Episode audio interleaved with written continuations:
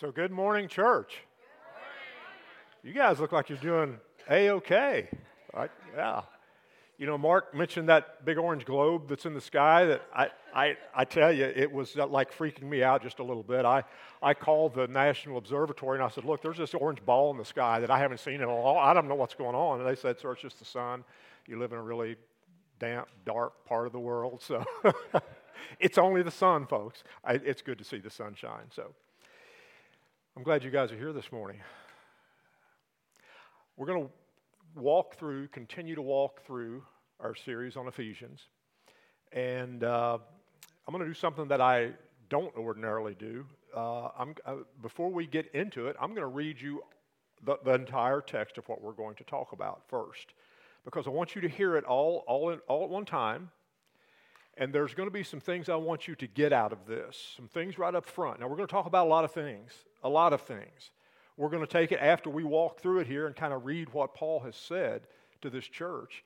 We're going to actually break it down, probably somewhat verse by verse, somewhat word by word, somewhat letter by letter, and it should only take about, I'm guessing, maybe three hours, maybe. So, yeah, thank you, Mark. so, but the three things, and I want you to hear this, and you'll hear these themes as we walk through the, all of these verses. I, First thing is, I want you to understand that Paul is wanting these people to understand that they need to know God better. And we're going to talk a lot about that. The second thing I want you to hear, and you'll hear it, and we'll talk about that, it'll be a main theme, is the hope to which you are called. That hope is going to be a big piece. That is a huge piece. And then I want you to hear the power, the power that God has and it's going to be power un- quite unlike what we know about power today. So let's just walk through these verses and uh, we'll go from there. Paul says, and this is Ephesians chapter 1, starting at verse 15. Paul says, for this reason, and he's talking about all of the things that he said prior to this, so all, the, all those things that you guys have heard over the last three weeks. Paul says, for this reason, ever since I heard about your faith in the Lord, in the Lord Jesus, and your love for all God's people, I have not stopped giving thanks for you, remembering you in my prayers. I keep asking that the God of our Lord Jesus Christ, the glorious Father, may give you the spirit of wisdom and revelation so that you may know him better. I pray that the eyes of your heart may be enlightened in order that you may know the hope to which he has called you, the riches of his glorious inheritance in his holy people, and his incomparably great power for us who believe. That power, Paul wants you to understand what that is. That power is the same as the mighty strength that he exerted when he raised Christ from the dead and seated him at his right hand in the heavenly realms, far above all rule and authority, power and dominion, and every name that is invoked, not only in the present age, but also in the one to come. And God placed all things under his feet and appointed him to be head over everything for the church, which is his body, the fullness of him who fills everything in every way. So today we're going to walk through this. And if you haven't noticed, the book of Ephesians is noticeably different from some of Paul's other letters to, to, to different churches. Most of Paul's letters, like uh, Corinthians, Philippians, and Galatians, are pretty specific. So they seem to deal with specific issues that a specific church has or addressing a need that was in that church. Ephesians is a little different. In Ephesians, Paul doesn't seem to be dealing with specific issues in a church. In fact, there are many scholars who believe that the letter was actually written, and you've heard both uh, Nathan and Dwayne talk about this, but the letter was written to a whole group of churches in, in, in that region, with Ephesus being the primary uh, church that he was writing to at that time. Regardless of all that, it's pretty certain that the letter would have been read in many groups and gatherings of Jesus followers throughout the area. it has instruction in it that all believers in that day would have benefited from.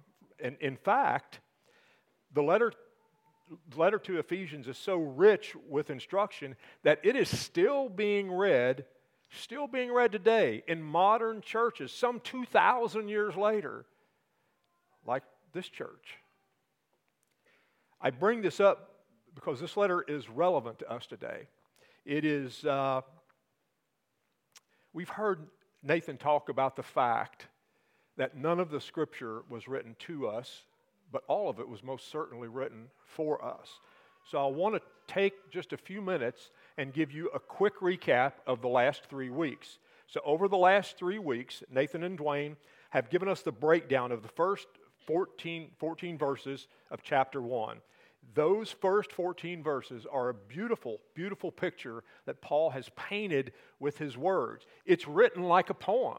It's, it, it gives us some details of the blessings and privileges that we have when we realize that through Jesus we have been adopted into the family of the God of the universe. That's an amazing piece to this. If we don't recognize that, we've missed a big piece. So, Paul certainly wants us to know that. And Nathan and Dwayne did a great job of bringing that out. Paul tells us that it was the love of God, according to his will, that we have been given grace. It was freely bestowed on us in and through Christ. And it brought us the redemption that we have, the forgiveness of our sins through the blood of Jesus. So I'm still on the, still on the recap now.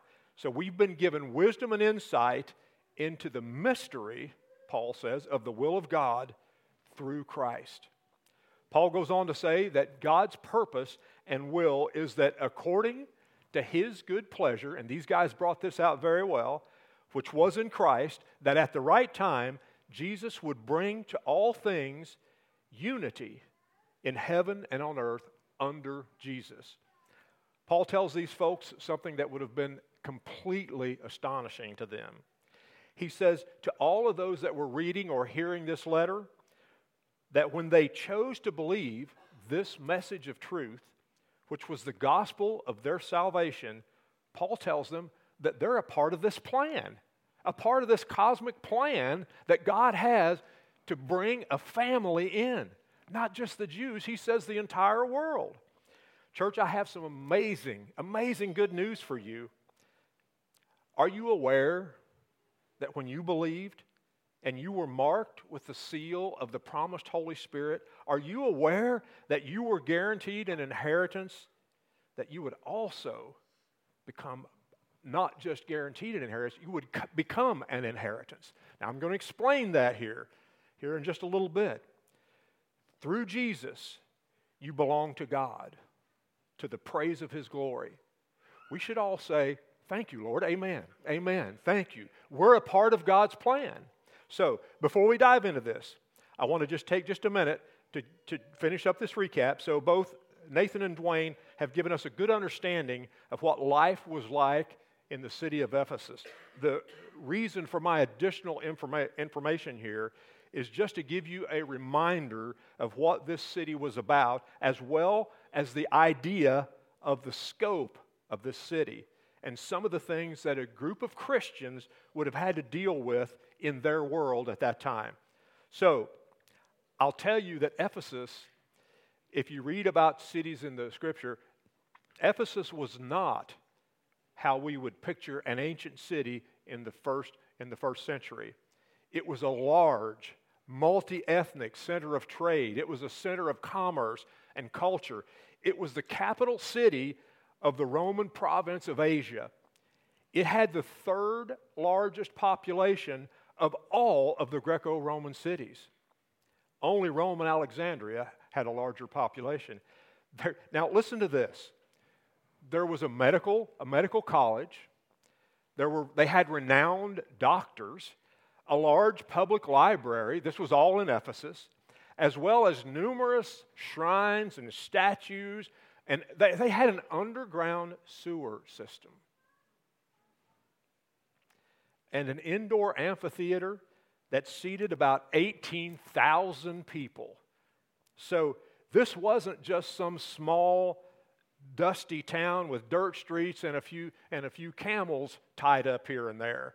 This was a big city. So both Nathan and Dwayne talked about one of the most important, prominent features of the city of Ephesus, and it was the, because it was the sacred home of Artemis. Artemis, the Greek goddess of the moon, protector of nature and animals, the goddess of fertility, the great perpetual virgin mother of heaven. These are all descriptions that they gave to this pagan goddess. Statues of Artemis were everywhere. The temple of Artemis was one of the, and the, these guys both brought this out. I thought it was so cool. I'm going to say it again. It was one of the seven wonders of the ancient world. The city was heavily influenced by the occult, magic, spirit powers. They were all about that. It was a mecca for all types of belief in multiple gods. Now, I want you to hear what this city was known for, as it was a cultural mecca. Truth in, in, in, that, in that city was thought of as nothing more than a preference. So something could be true for you, but not true for me. Tolerance and acceptance were promoted. What was not tolerated or accepted was that if you believed that your God was the only God, that was not tolerated or accepted. That was a huge problem for these uh, people who believed that Jesus had come and saved them from their sins. This city could describe a lot of the cities in our world today. It sounds like they could have been living in modern day America. We're getting a glimpse, and I want you to have this picture of what it was like, of what, of what these Christians in and around the city of Ephesus were dealing with. So I tell you all this so that you recognize that these folks were not living in some fairy tale land, a land where everyone had accepted God and all the surroundings were honoring to Him. It was not the case. It was not the case. As, as a matter of fact, Christians in that area were an extreme minority. So Paul now goes into this incredible prayer that he has been praying for these Christians in and around Ephesus. This prayer is incredible for several reasons. First, there's something that Paul doesn't mention in this prayer. And, and I'm, I'm going to tell you what that is right up front because it, it's glaringly, glaringly obvious. And Paul actually doesn't mention this in many of his prayers. Paul doesn't mention the circumstances that they're in. All the things I just told you about, Paul doesn't bring that up and say, Wow, I recognize that you guys are in the Mecca of Artemis, a pagan goddess. He doesn't say that. Even though they lived in one of the most pagan cultures in the world at that time, Paul's prayer is unique because it doesn't mention the hardship about living among pagans. First, I want to give you a quick rundown of prayer, and, and I, I want to tell you uh, much of what I think about prayer has been formed in my life over several years. So, as most of you know, I, I, I didn't grow up in the church. I don't recall ever anyone ever teaching me how to pray when I was a child. We didn't pray, or even when I was a teenager, it, it just didn't, it didn't happen. Prayer seemed very strange to me, likely because I didn't pray. Later in life, as a young adult, I, I was involved with a church, but prayer was still a difficult subject. And I had heard people talk about older folks in the church who were prayer warriors. And I was never really sure what that meant. Now, I get the concept of someone who will literally stay in prayer until they believe that God has heard and answered that prayer. I get that. I think I have some understanding of it now, but I will tell you that this prayer that Paul prayed for these, for these Christians in and around Ephesus has given me some new and somewhat different insight into prayer. It's, it, it, has, it has changed the way that I pray. Now, this, this is not new. This is not new. But it is certainly a different view of how we might pray and what we should be praying for. So, Paul seems to see a new opportunity to pray for these, these people in Ephesus. So, let's dive into this prayer. Paul's prayer has a lot of words and phrases that sound very biblical and uh, uh, phrases that sound, uh, you hear the religiosity in it. And sometimes it's easy when you hear that to just put your mind in uh, neutral and roll through the words on the page or the screen. I want to encourage you not to do that. This is an important prayer that I believe will help you. So we're going to start at verse 15. And Paul says, For this reason, and we know all of the, what those reasons were, what Nathan and Dwayne talked about over the last uh, three weeks. Ever since I heard about your faith in the, in the Lord Jesus and your love for all God's people, I have not stopped giving thanks for you, remembering you in my prayers. So let's stop here for just a minute. We need to unpack this just a bit. So, do you know where Paul's at when he's writing this? Prison. He, he, he's in prison.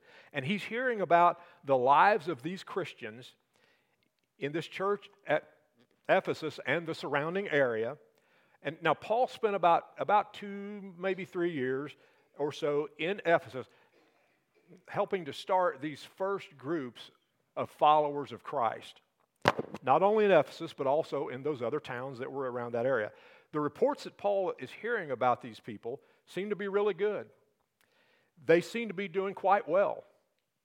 And Paul says that these good results, these good, these good reports that he's getting, are prompting him to thank God for them. We should thank God for those people that are doing well, promoting what God is promoting. And but, but he's going to, but is also prompting him to keep praying for them. Have you ever been prompted to pray for someone who's doing great and seems to be doing all the right things? I, I, hope you have. I don't know that I, I do a whole lot of that. so let me ask you what prompts you to pray for your family, your children, your brothers, your brothers and sisters in the Lord? What is the reason for most of our prayers? It's probably when someone is in a crisis, right? Is there, there's many times, and and don't get me wrong, you should pray for them when they're in that. It's probably when things are not going well and chaos is breaking loose in their world. It's when sickness or calamity has rocked their world. It's when jobs are lost. It's, it's when marriages fall apart. It's when loved ones pass away. That's most of the time that we feel prompted to pray. Don't misunderstand. We should be praying in all those circumstances. We absolutely should. I can tell you that, that people depend heavily on the prayers of the people in this room. Do you know that? Do you know that there are people who depend on your prayers? That's an amazing insight. When you pray, don't forget there are people that depend on that.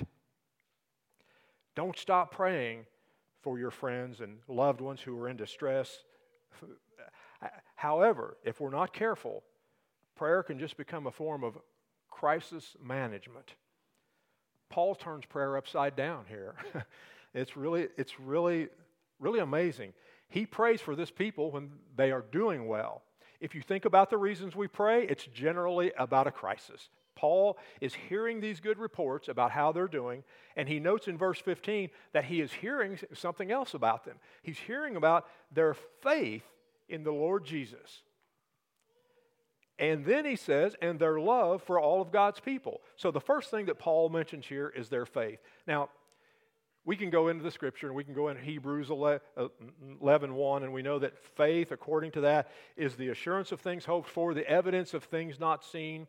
And this passage tells us that the central feature of faith is confidence or trust.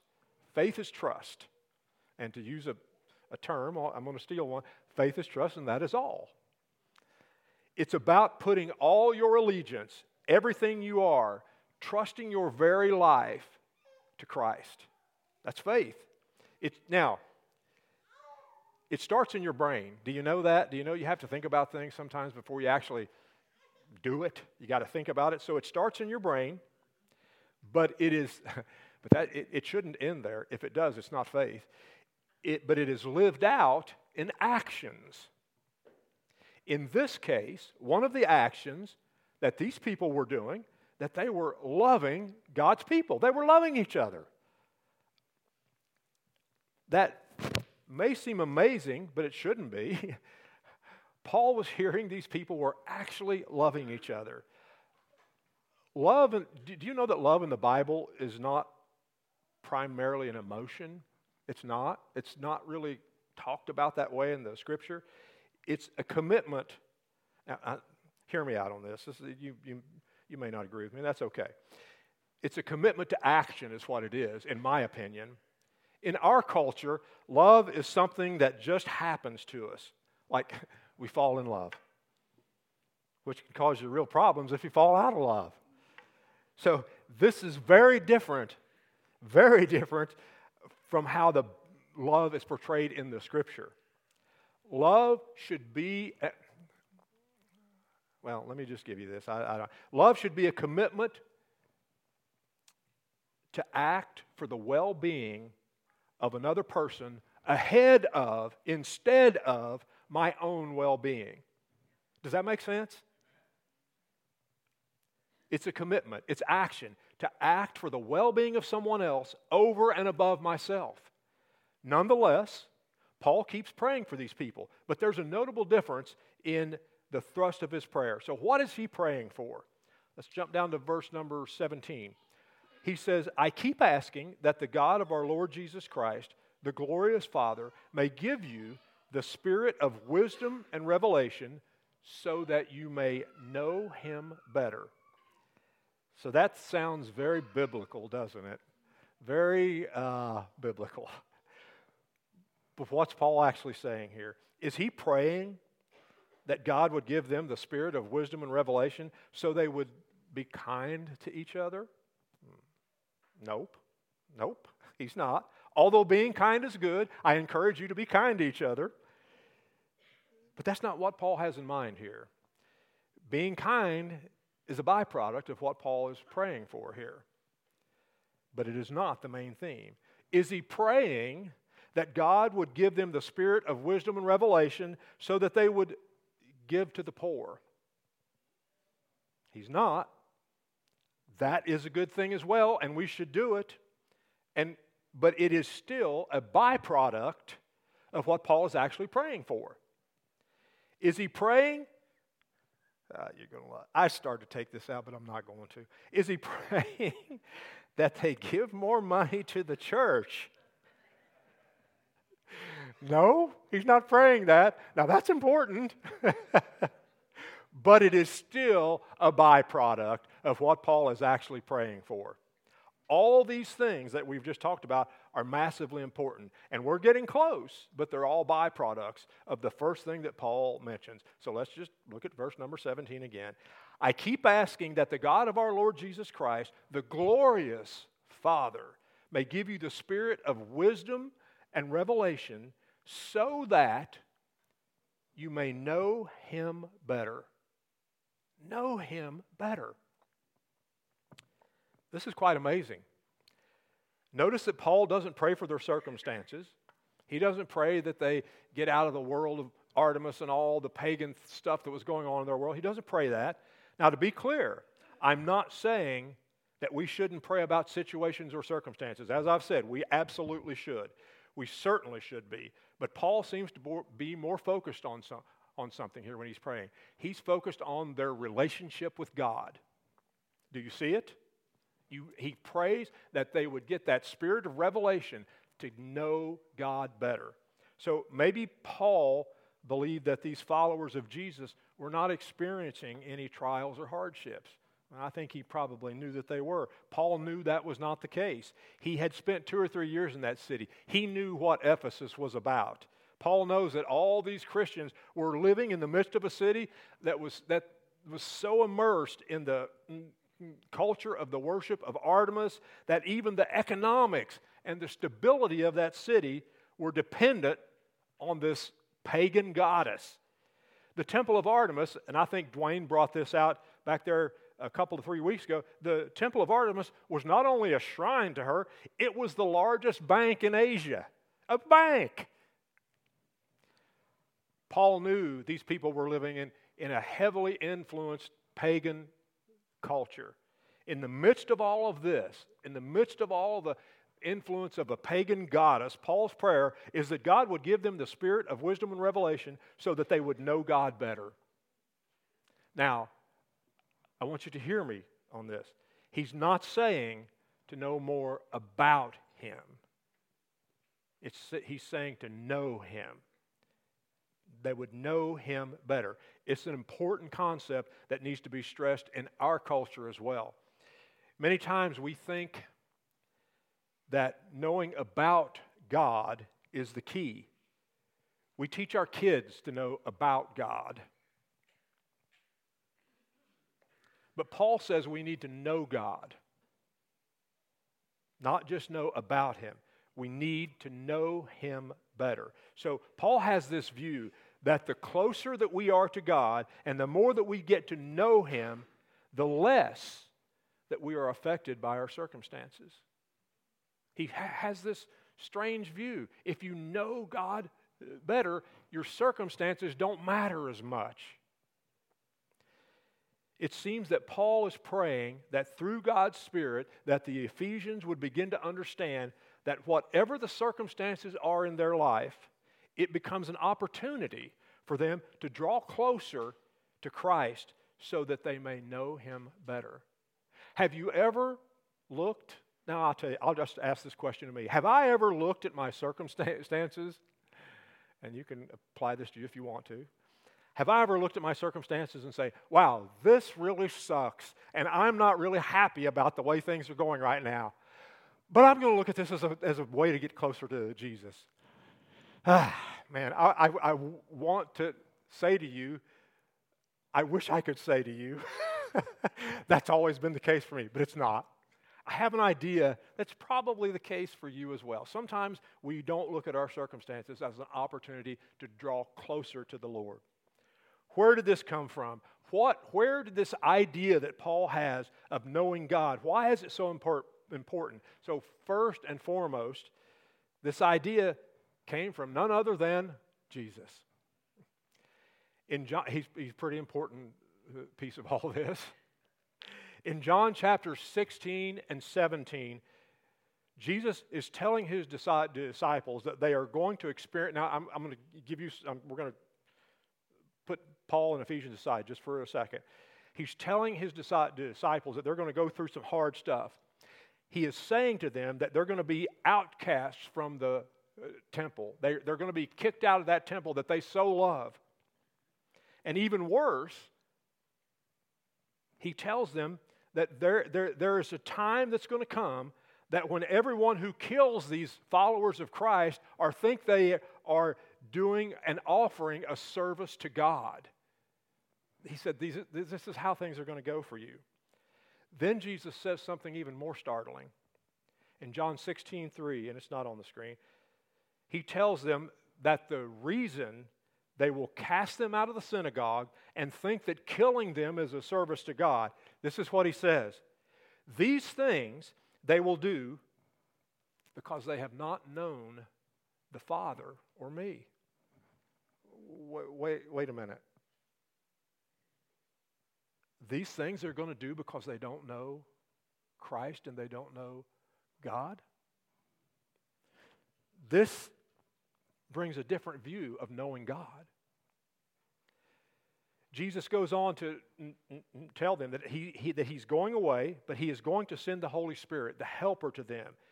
Jesus is praying to the Father in what scholars call the high priestly prayer. And he's acknowledging that God has given him authority over all flesh. I want you to remember that term because we're going to talk about that as well, a lot about that. And also the power to give eternal life. Do you know that Jesus has the power to give eternal life? Do you know that? Then Jesus describes in John 17 3 about this eternal life. Listen to what he says. I, this was startling. He says, This is eternal life. Okay, he's going to describe what eternal life is. That they may, he, and he's praying to God, he's praying to his Father this is eternal life, that they may know you, the only true God, and Jesus Christ, whom you have sent. Folks, knowing God is more than just good advice, it's better than just good advice. It's more than just knowing about God. I, I gotta, I, you, you're gonna have to bear with me for just a minute because I, I need to geek out on this, that John 17, 3 for just a second. Can, can you allow me to do that? When, when Jesus says, This is eternal life, that they may know you, the only true God, and Jesus Christ, whom you have sent. The, this Greek word for eternal is a word called ionos, and it doesn't matter if you can say it or pronounce it or anything, but it, it, it does help that you know what it means. This word means perpetual, unending. So eternal means a perpetual or unending. It, but it isn't just that, it isn't just a duration of life it also, in the Greek, it references a quality of life. A quality of life. There are many places where Christ references eternal life in his present tense. So, wait a minute, I thought you got eternal life after you died, Lord. What's going on here? According to this, it would seem like that we begin our journey into eternal life when we put our faith in Christ. So, if you're a believer in Christ, eternal life begins with Jesus and then continues after our physical death. Do you see that? It's not just about the duration, it's about the quality of life. And Jesus used that in the present tense. You can look it up, it, you, you can see this stuff. And then I'm going to do one more and I'll, I'll move on. The Greek word that, that he uses to know in, in John 17 3 is gnosko. This word means to know. That's pretty easy, right? Even I can get that. But it's a different kind of knowing. It's a knowing that comes from a personal experience or a first hand acquaintance. That kind of knowing. So let me give you an example. Does everyone in here know who Elon Musk is?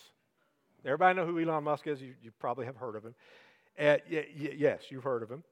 Uh, you may know the name. People know his name. You may know things about him. For example, he's the owner of Tesla, SpaceX, numerous other ventures. You may know that he's currently the wealthiest man on the planet. But do you know him? You don't know him.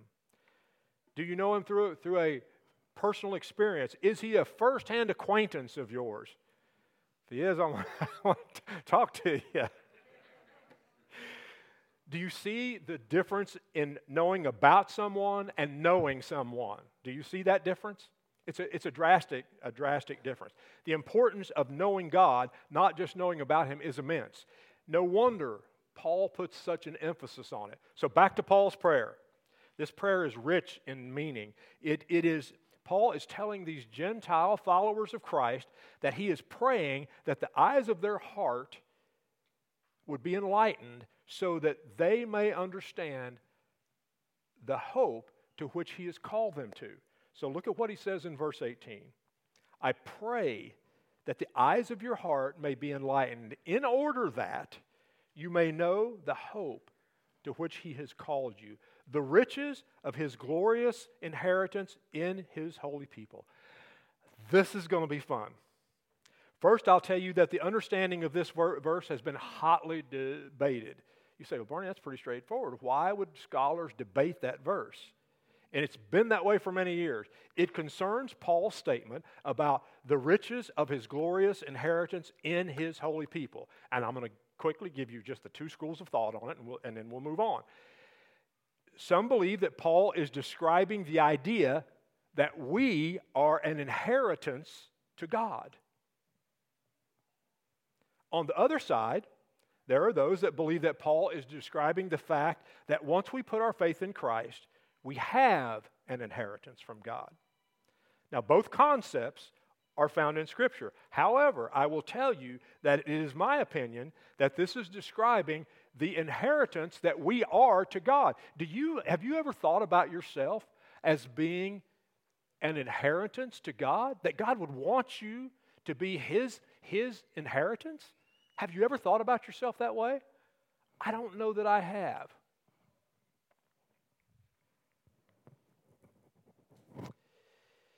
If you read this in the right context, you see that the, you see the value that God places on his people.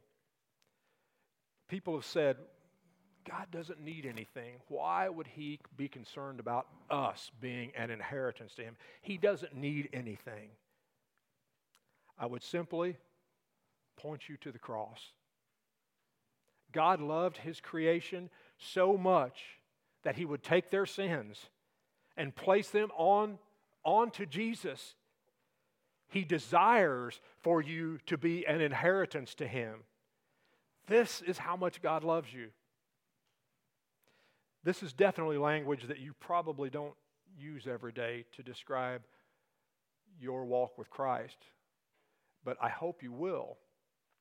The fact that Paul prays that these folks would recognize their standing with God tells me that this recognition of who God is and what Jesus has done for them isn't something that they inherently understood. They didn't just get it right off the bat. So Paul's praying that they get it. And I'm praying that we get it.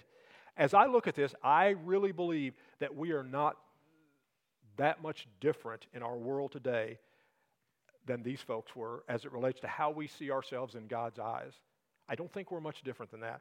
Without a supernatural revelation, we, like the Ephesians, can be stuck in this thought that we need to earn God's love. You may think that you have to prove to God that you are worthy of His love. Now, this is a condi- condition that I can speak to personally. I spent many years not, not believing that God would or could love me. And then trying to figure out why God even would. Why would He? It didn't make any sense to me for years and years. I could not wrap my head around the verses in Romans 5, in Romans 5 that talks about the love of God that would cause Christ to die for us when we were blatant sinners. I could not wrap my head around that. I couldn't get there. I, I was never taught that God really loved you. Sometimes that, if you're living in that world and you don't know if God loves you or not, it can cause, it caused me to resort to spending all of our time and energy trying to do enough good things to make God love us. You're left trying to prove your worth to God. This can lead to terrible things, like trying to earn your salvation. This is, a, this, is a, this is a useless quest because you soon realize that you cannot do enough good to coerce God into loving you. Then, in some cases, mine was one of those, it causes us to do something that takes you down an even worse path. It causes us, and this is what I did, to deny the truth and say, this can't be true. This cannot be true. This is a dangerous place to be. Because if that isn't true, neither is anything else in the Word of God.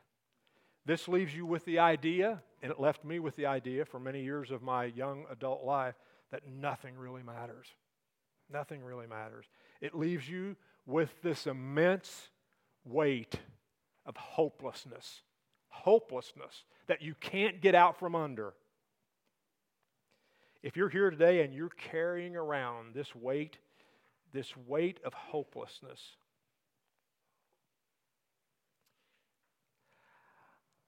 first I want you to know where much of this mindset comes from. And thank God I, I know that now. Do you know that we have an enemy? And it's an enemy that will lie to you. He'll tell you all kinds of things to get you to walk away from God or not even begin to even serve God. He'll tell you that. If you are here today, I want you to know, and you're carrying this hopelessness, I want you to know that it is likely coming from the enemy. He'll lie to you. If the eyes of your heart haven't been enlightened to the God of the universe, you are prone to believe these lies. You're prone to believe what the enemy says about you. Paul says, You cannot even begin to fathom the hope that is in Christ. It's not an immense weight of hopelessness, it is now an immense weight of hope that we have. Paul prays in verse 18 for the Ephesians to be enlightened so they know the hope to which that God has called them to. The Christian life, folks, is centered around a posture of hope. Hope says that the present circumstances of your life they don't get to they don't get the right to determine the meaning of your life. Hope says that no matter what the enemy says to you, it doesn't get the right to tell you that you're not good enough, that God doesn't care about you, that you can never be what God says you are. It's a lie from the enemy. If our hope is based on the life, death, and resurrection of Christ, we have a hope that goes beyond our circumstances. It can go beyond the lies of the enemy, it can go beyond what's happening in your world. Does this mean that our circumstances will always be good? Or that God will somehow change all the bad circumstances into good? Sometimes He does, but not always. Paul wrote another letter to a group of Christians in, in, in Corinth, and I'm, I'm going to, I thought about taking this out, Nathan, but I decided not to. there was evidently trouble in the church at, at Corinth. And I'm, I'm talking about how the cares of this life and what you believe about God, how, if, if, you're, if you're not careful, if you believe the lies of the enemy, you are left without hope. So Paul writes this letter to this church in Corinth. There was evidently the uh, trouble in the church, and it was caused by people who didn't believe in the very thing that God says we have hope in the resurrection. They didn't believe in that. I think this was the Sadducees. Paul does what he does a lot. He gets brutally honest with these folks. His words to them are, are even hard to read. I tell you, it's hard to read what Paul has to say to these people. He wants them to know that if they believe this stupid lie from the enemy, he wants them to know the impact of it if they don't believe in the hope of the resurrection. He tells them in 1 Corinthians 15 some hard truth. First, he lays out the sequence of events here, and he explains to them that he has preached to them exactly what he had received from God. I'm just going to give you the high level view for the sake of time here. Jesus came to this earth, and this is what Paul was given. Came to this earth, died for our sins according to the scriptures, was buried, and then was raised on the third day. All this, Paul says, was according to the scriptures. He's telling these people what he had received from God. Paul also gives them some names of people who actually saw Jesus after he was raised from the dead. So this wasn't some fairy tale story. He said, Look, there are people that are still around today that saw him. These were firsthand eyewitnesses, not just a few. Paul says it was over 500 people. So stick with me. We're still talking about hope. You guys okay so far, right? Right? You know, we're still talking about hope. He tells these folks directly that if they believe that there is no resurrection of, a, of, the, of the dead, they have a huge problem on their hands. Paul doesn't mince words. Man, hard to read this, but I'm going to read it to you anyway. He hits them with what I think is probably, he's showing them the most hopeless thing in the world right now, and he's going to, he's going to des- describe, describe it to them. He says this to this church For if the dead are not raised, then Christ has not been raised either. Man, your hope's gone. And if Christ has not been raised, your faith is futile. You are still in your sins, Paul says then also, and then he go he makes it even worse. You know those family and friends that you have that, that, that died in Christ? Do you know if you have no hope in the resurrection that they're lost? There's no hope. They're lost. Those who have fallen asleep, Paul says, are lost. And Paul, then he ends it with all of this. And I'm like, wow, Paul, can you just, man, he's brutal. He says, if only for this life we have hope in Christ, we are, of all people, most to be pitied. hard stuff. But I'm telling you the importance of having the hope that Paul talks about here. So we're going to jump back to Ephesians now, taking my sidetrack. So when Paul is talking to the Ephesians about a hope that these followers of Christ have, it's a, it is a subject that was near and dear to him. He had written the, the words that we read to the church at Corinth about eight years before he wrote this letter to the church, to the church at Ephesus. In light of what we know about our hope, I want to go back and read this again. Verse 18 I pray that the eyes of your heart may be enlightened, that you may know the hope to which he has called you, the riches of his glorious inheritance in his holy people. I'm telling you, folks, that you are an inheritance to God. This hope that the Ephesians have and that every believer, including you and I, has to be the forefront thing in our mind at all times. Verse 19 I'm going to speed it up just a little bit. And his incomparably great power for us who believe. I want to stop right there. I don't know what you think of when you hear the word power. I believe that the word power in our world has a negative slant to it most of the time. We live in a world where power is most often, most often associated with uh, corruption and deceit. This is not the kind of power that Paul talks about here. Paul prays that these folks would recognize that they're not out there on their own. When they get down in the mouth and their world seems to come crashing in around you, have you ever been there? Nothing is going the way that we'd like it to. I know that you've been there. Maybe you're there now. Our world is, diff- uh, is different than the Ephesians, what they dealt with. But as I said a few minutes ago, we're not really, really not that much different than these folks. Paul believed that God would enlighten the eyes of their heart so that they see this great hope, that they would know the riches of his inheritance. If you don't know that you're an inheritance to God, man, you need to read your Bible more. It is my belief that we need to hear what Paul told these Ephesians because it lets us know that we also can continue to serve God under hard things. Our walk with Jesus is based on our trust in what God has said. I want to spend just a just a very few minutes and, uh, on the resources that God has given to us. So let's look at the remaining words of Paul that Paul prays. He asked that God make the Ephesians aware of some critically important things. He wanted them to know about the hope that they have. And then, verse 19 says, and he wanted them to know about his incomparably great power for us who believe. That power is the same as the mighty strength he exerted when he raised Christ from the dead and seated him at the right hand of the heavenly realms. Hold on. Look at what Paul just said. There is power that we need to know about, but not just any power. It's incomparable. Nothing can compare to it. Why does Paul say it, it, it, or who does Paul say it's for? It's for us who believe. What kind of power is it? It's the same mighty strength that God used when He raised Christ from the dead. Wait a minute, what? Don't miss that next line. That power was also not, not only the, the power that not only raised Christ from the dead, but seated Him in the heavenly realms. This is immensely important. I want to talk to you for just a minute, just, just a very few minutes. Is Paul saying that the same power that brought us our eternal hope and the resurrection of Christ, that we have the benefit of that power? I think he is. Paul explains that when God raised Jesus from the dead, set him at his right hand, that God gave him complete authority.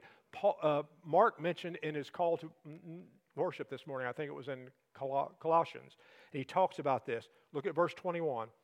He says, He gave him authority over all things, far above all rule and authority, power and dominion, and every name that is invoked, not only in the present age, but also in the one to come. Paul has this story in his mind. He's referencing some parts of this story that's in his head. There is a cosmic battle. Do you know that there's a cosmic battle between God and Satan that has been going on since the beginning of a story in Genesis? Do you know that? Paul understands, and I'm going to quickly run through this because people get weird when you talk about this. Paul understands that there's another realm, and it should not be weird to us.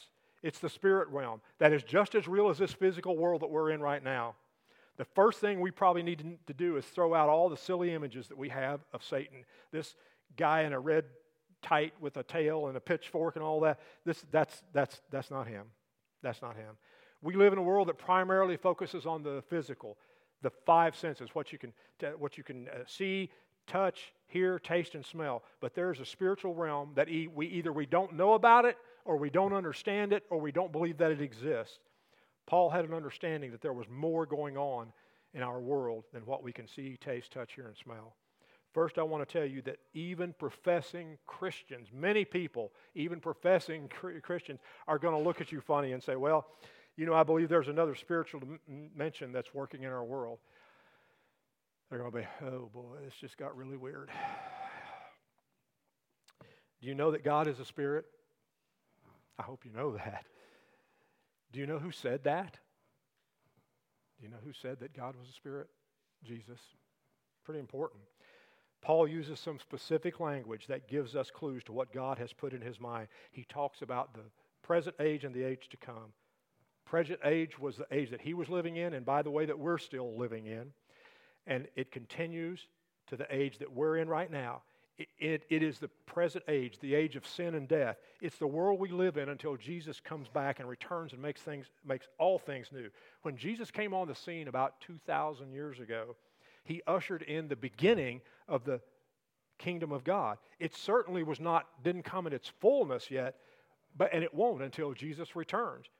Paul believes that the Ephesians, or you and I, don't have to live like slaves in this present world. We can follow a king who is reigning and who will reign in our lives if we will follow him. In the midst of this broken world, Paul says, we can live in, live in such a way that we show the world what Jesus is about. We can live to bring, to bring glory to him. So I'm going to run through this. I, I, I said all that to say, you know that we have an enemy in this world. And it is, it is Paul says later in chapter 6, uh, of Ephesians, it's not flesh and blood. And uh, he says that, it, that our, our, I'm just going to read it to you. He says, Finally, be strong in the Lord and in his mighty power. Put on the full armor of God so that you can take your stand against whose schemes? The devil's schemes. For our struggle is not against flesh and blood, but against the, the rulers, the, against the uh, authorities, against the powers of this dark world the spiritual forces of evil in the, in the heavenly realms. There's so much more, but we'll be going into that in week 12 of this series, and Nathan will be, will be giving you the full version of that. This is, folks, this is not a devil behind every bush.